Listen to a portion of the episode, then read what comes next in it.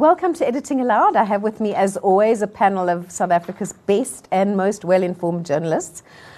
A week ago, the Rand was crashing. Now it seems to be picking up again. Lukanyo Mnyanda, to what do we owe this kind of happy turnabout in the Rand? Have we done anything right by any chance? Maybe, maybe, maybe I should start by uh, being negative, by saying it's still like about 20 cents weaker than it was before Ace Magashule's intervention last week. So that was to, to keep that in mind.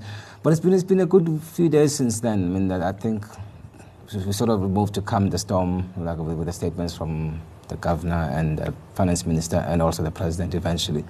And I think with some good news on Friday about Mexico, no, Trump was going to impose tariffs on Mexico, which is also going to be bad for emerging markets and you know, the whole emerging market trade story. And since then, also, obviously, we've had the Fed being very dovish. And I think people like the bets on the, on the, on the Fed that are dropping US rates in July are quite big, actually. Bigger than now, the chances for our rates going down. So all that international picture is looking quite positive for the at the moment. And obviously, we had some nice data yesterday on the manufacturing out Fed numbers, which also there must be a disclaimer because we had such a terrible first quarter because of the load shedding and everything else. So now, now you're going to see all these, all these numbers suddenly picking up because they're coming from such a low base, so which makes it highly unlikely that we'll have another recession.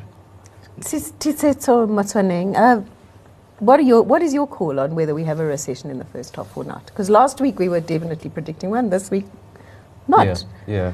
Uh, look, um, as things stand, I mean, the, the, economy, things have been so bad. I mean, it doesn't look like there's any other way but up. Um, I mean, as uh, has just mentioned, that uh, some data that just came up, they show that you know things are improving, things are looking better. Rob, the ACE factor. So, so last week, eventually, the president comes out and says, "No, no, no, we're not changing the mandate." Though I'm not very clear if he did, in fact, say that. Has that been enough to clip ACE's wings, to allay fears about the independence of the central bank and its mandate? I don't think it's been enough to allay fears completely. I mean, I certainly think that it's good that, that the finance minister, that the ANC's head of economic policy, you know, Godongwana, also said this, and that Ramaphosa has given an indication that they're not going to do that.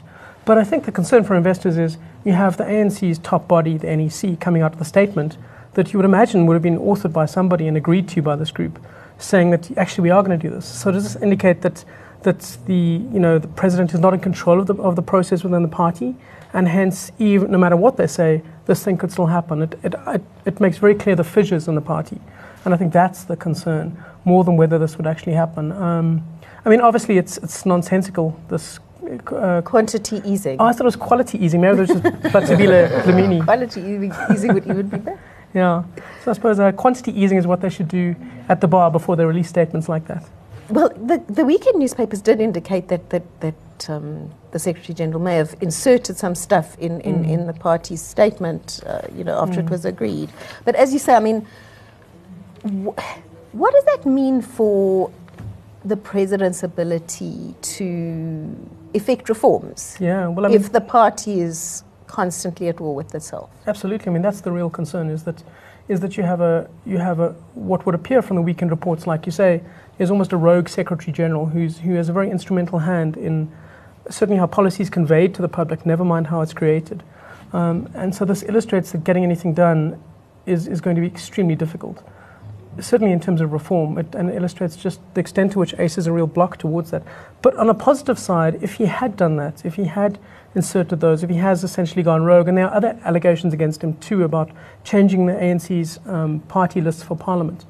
If, if any of those lead to any action within the ANC, certainly would give the president cause to take action. Then that could be a good thing. You need to isolate, you could isolate Ace Magashule now, who's proving to be even more destructive than I think many expected. Alistair, do you have any sense that this guy's getting his wings clipped? I think so, but uh, my sort of uh, gut feel is that Tito and Cyril are on the same page. I think Cyril really trusts Tito, and he's got a lot of experience. You know, Tito in Treasury and now as Minister of Finance. So and cooking. And cooking, and, cooking. and even on Twitter.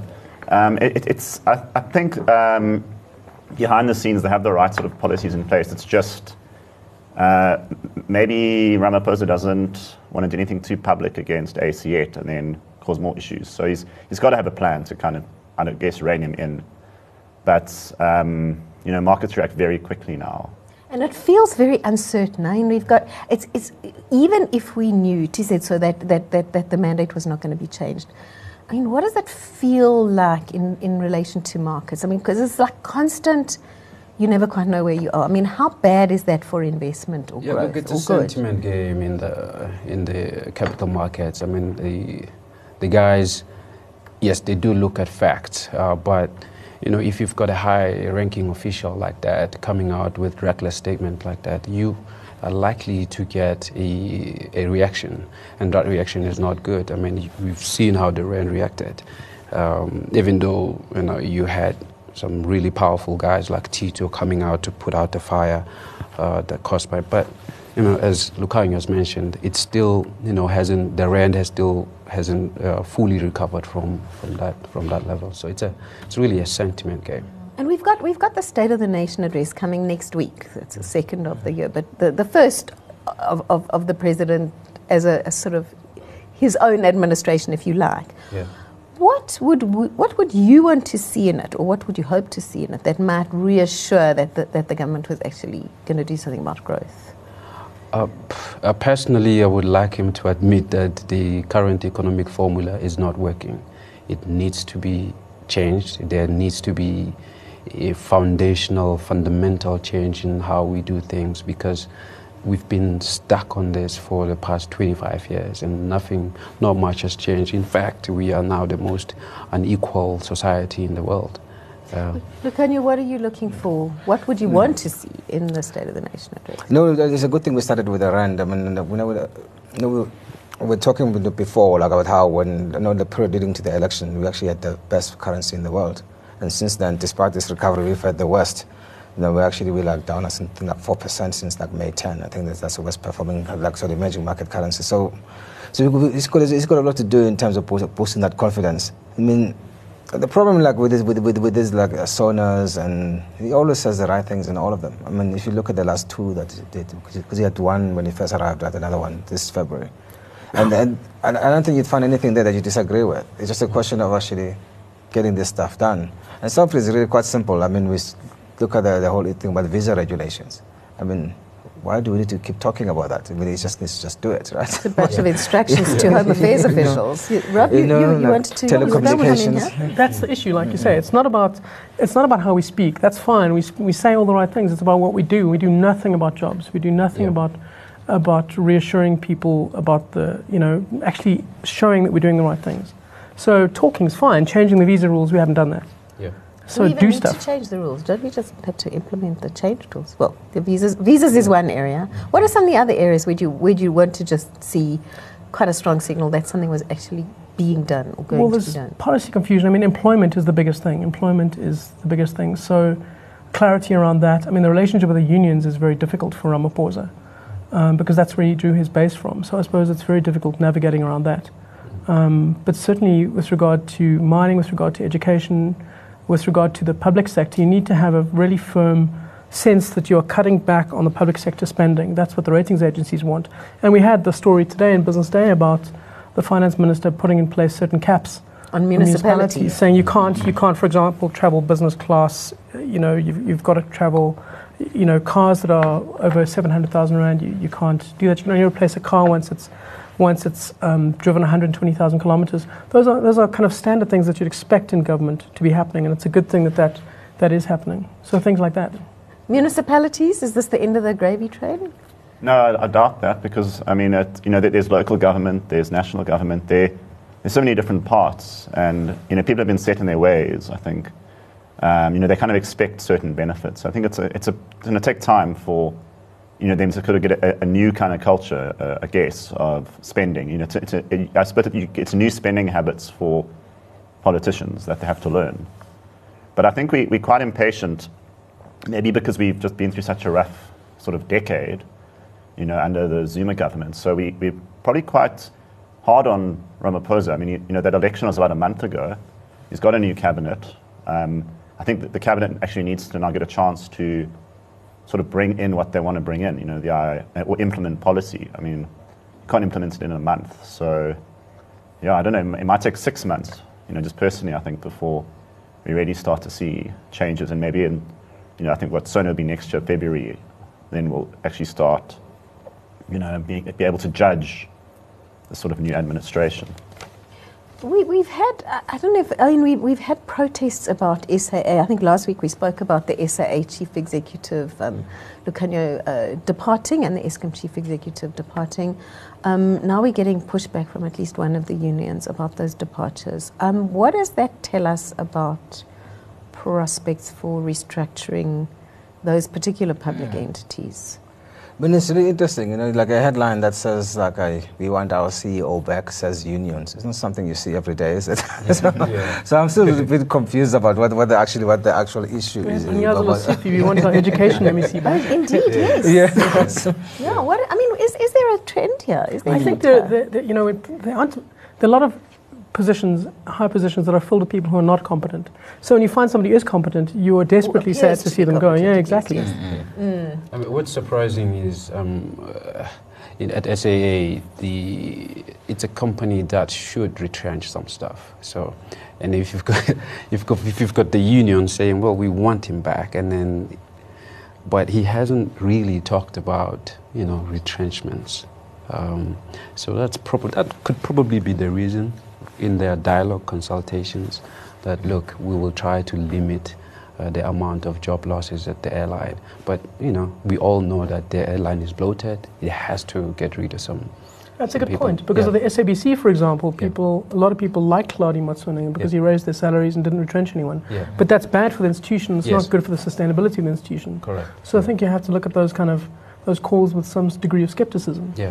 Yeah, one, one, one's concern would be that, that they might want uh, Mr. Jarana back because he, because he didn't do anything, not be, rather than because he did. And it, Yeah. it sort of puts question marks about the whole public sector, going back to, you know, is, is, is to what extent, now the way is clear, we, we supposedly have a smaller number of ministers. I mean, are we going to get more efficient government? Alistair, any chance? Well, that's the thing. I, I, I mean, it says it's a smaller government, but it doesn't feel that way. And I think you, you could have merged so many more you know, departments.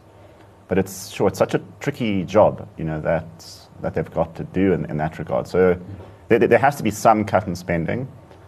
But you know, you're sitting with, I suppose, parastatals that are in so much trouble, and that's really where the money's going to be going. That I think that's priority one. I mean, what, what, what else can the government think of than you know Eskom and SAA at the moment? I mean, we saw this.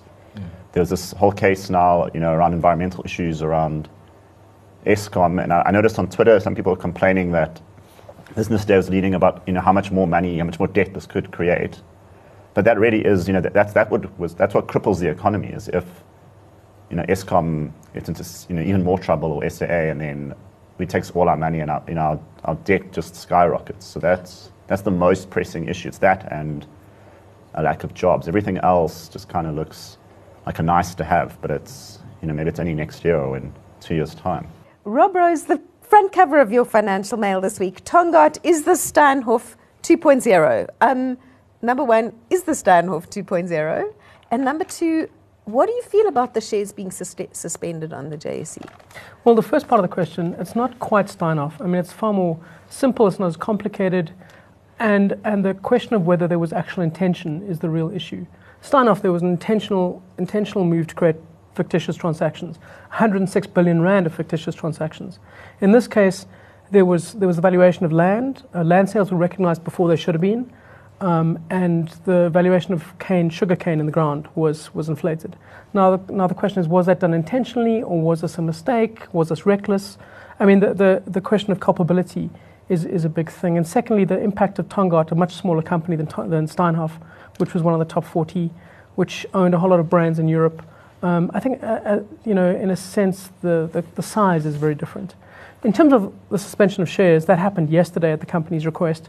And a lot of people are very angry about this because if you have a company that's undergoing something like this, a, a sort of an accounting crisis, you want to be able, the market wants to be able to buy and sell the shares and say, well, we don't want to be stuck in this position for four months while they get the audited financials out. So a lot of investors are very angry about the JSE Yeah. treating them almost like as so? if this is Yeah. a nanny state.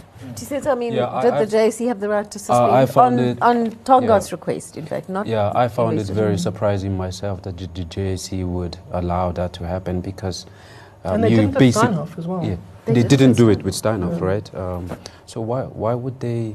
You know, because you you would want to get out as information tickles in. Mm. You would want to get in or get out, but now you're stuck in a in a company that's clearly. Um, you know, something suspicious has happened. Um, so you would want information to tickle in. Uh, sentiment, as I said, is a sentiment game. So Has anyone Yeah. asked the JSE? I mean, what, what is, how does the JSE justify this? I, I just thought they, they stopped it because they didn't want the share price to fall any further.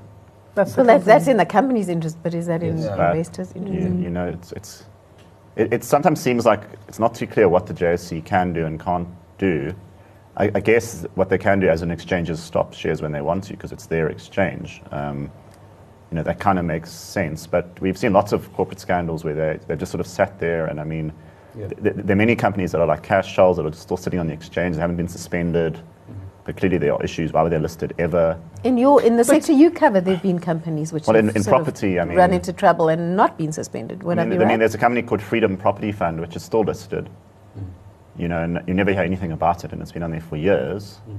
And you know, I think that's dropped to like a cent or something. But if you ask them about it, they'll say, "Well, we're an exchange. You know, they pay us fees. Mm. Uh, we, we can't judge, you know, if they're good or bad, but." Yeah, it's within the, you know, they're following the rules. You only suspend them if they break our, our listing rules. So I don't know if and has has Tongaat Tongaat broken, the listing rules. rules? Has Tongaat broken the listing rules? Not that I, not that I'm aware of. I mean, besides obviously um, deceiving investors, which probably isn't great for governance. but you know, in this sense, one of the problems with suspending it is that it creates a. Firstly, it's a bad signal to international investors that if something happens, you get stuck in the share. Yeah.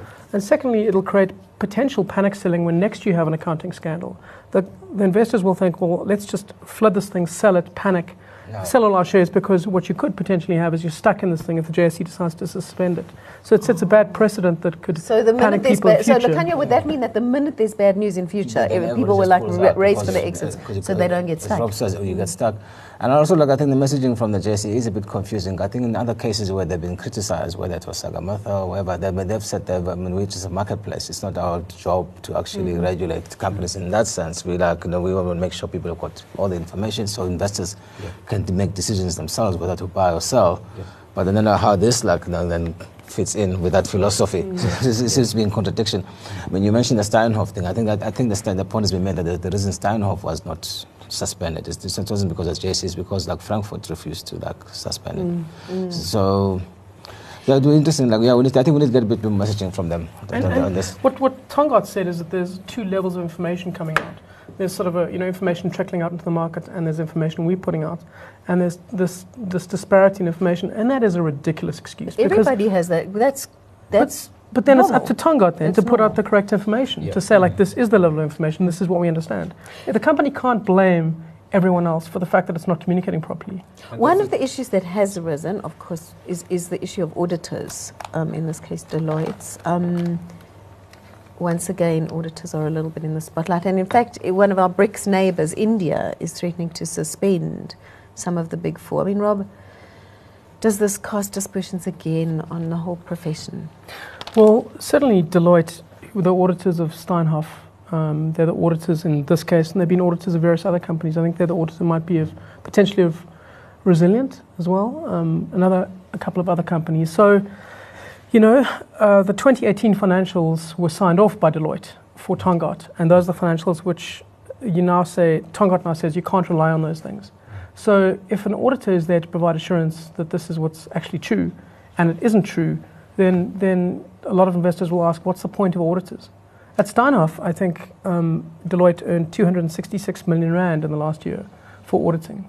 And if you end up with a, with a result you can't rely on, then why are you spending this money? So I think it, it creates big questions over the auditors. I mean, having said that, Again, you know, are again. you You said so. I mean, we've, we've had quite a run with the auditors. Yeah, we did. I mean, there has also been an impact. I mean, there was a, a report uh, by the WEF, uh, or sorry, W. I just can't remember it. It's a it, basically we've dropped quite significantly Mm. from where we we were in terms of standards. I think we were number one in terms of accounting standards.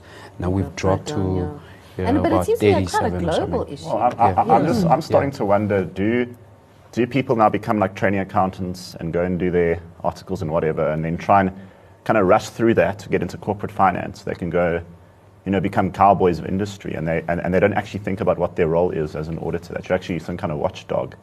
You aren't in it, you know, to be to, to kind of make money. I just I wonder if, if auditing firms now have this sort of profit motive and they're not, and they've lost You, know, their you mean the, the, the idea of auditing as, as somehow accountable to the public? Yeah, you know, that, that you actually have a role to, to bring out the most accurate, free, fair, correct kind of financial information and check companies aren't doing things. But your, your whole it seems like the mindset is that a lot of young people, you know, become CAs and then they, they sort of work as an auditor and they're like, okay, now I want to go into corporate finance and work in banks and things. So they their, their brain's not even in it. I don't know. That just seems to be the perception. I don't know what the average age of an auditor is now, but it, I'm pretty sure it's probably quite quite like young people. You know, people don't stick And I in the wonder, I wonder how much audit rotation actually helps hmm. or hinders. Hmm. I suppose you could argue it's, it's like a structural problem where you, your job is to hold somebody accountable, but that person is also your client. Mm, that's- So there's, there's, an, there's an inherent conflict of interest there. Mm. So uh, I don't know how you get around that, but, but, but, but, You know, the Steinhoff case, mm. this was an ingenious thing. It was an, the guy, the guy Markus Jooste and his pals had basically found a way to, to basically fictionalize the cash flow. Now, the cash flow is the one thing you shouldn't be able to fictionalize. So these are ingenious things. I mean, an auditor who comes in who looks at a company, it's very difficult for him to, to go through a complicated fraud like this. It's not easy. Just so you've been looking at TymeBank, the new kid on the block in Yes, banking. yes. Um, are we now looking forward to a more competitive banking sector? How do the new entrants stack up, particularly Tyme? Uh, competition has definitely uh, started. I mean, things have um, now heating up. I mean, you've seen responses from some of the major banks uh, launching, uh, you know, you know, free. I mean, free bank account monthly, uh, monthly free monthly bank accounts, um, just basically to stay in the competition uh, uh, because some of these guys are nimbler and they don't have the costs that are associated with running a, br- a branch. So they're coming up with really, they're really shaking things up. Um, so with TymeBank, um, the most interest, interesting thing that has happened today, uh, this week basically, is that they are going into unse- unsecured lending. What we used to call microloans. That's right. I mean that that is. I mean, for investors, that's that's a clear path to profitability. So that's that's what you want to see. You don't want to just see a bank that's popular with customers because it's offering free uh, free services. You also want a bank that's growing and growing profitably, and they're going into this uh, into this lucrative market, but also very risky. I was going to say, Yeah. Alistair, Yeah. is this a clear path to profitability know. or is this I- I a was- path to potential? Yeah, I, I was driving the other day and there was an advert for one of a, a bank that's been in that space for quite a long time, and they had a big scandal, and now they're kind of back, and they were talking about Oh giving no, people Bank. thirteen point five percent return or something on their money. on, your, on a savings account? Yeah, and then how this is the best return you can get. And I'm just thinking that's very, um, it's a bit dodgy and it's kind of irresponsible because we It keep saying that good to be you, you know South Africans don't save, we Yes. spend all the time. So I don't know how that's helping the kind of culture of savings and healthy financial culture in South Africa. So TymeBank could just be another, personally I think it could be another one of these. But isn't that a These good thing if they're offering you big money on your savings? So that's Mm. that, that would would that encourage people to Well, save? well hopefully.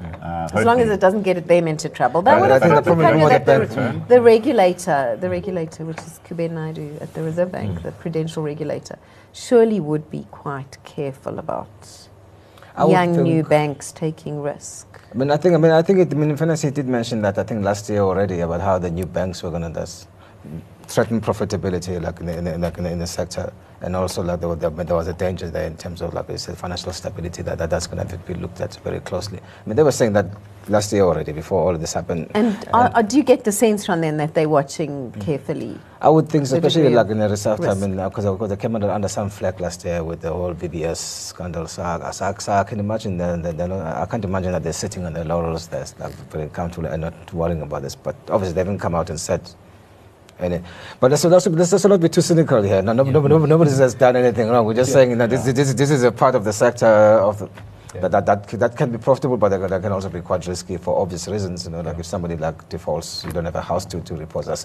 or whatever. But it is the But- but- first time in many years that we've had all these new entrants, Rob. Um, we've got Tyme, we've got Discovery Bank, the Post Bank will one of these days get a license. There are a couple of other Bank contenders. Zero, Oh, yeah. Bank Zero, yes.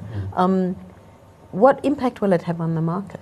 Well, it's a great thing for the market. It's going to bring down fees. You've seen Standard Bank and Nedbank Yep. launch zero fee accounts, uh, and and I think it's great. I mean, it, it, we've talked about the, in about 2008, the Competition Commission did an analysis of the banks, uh, an inquiry into the banking fees, and they said the banks, the big four, had essentially operated like a complex monopoly.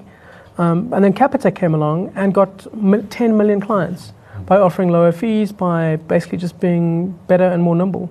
So I think it's a great thing. It'll shake up the market. It's fantastic. And I think that, you know, a case of African Bank, I mean, sure, you have banks that might take more risks than the big four, but I think for the regulator, for Kuben Naidoo, you can allow you can allow the new banks to take slightly more risks than you would Standard Bank because it's not as systemic at this stage. Alistair, you very quickly, because we, we're running out of time Yeah. now, you've been in Romania. Now, why have you been in Romania?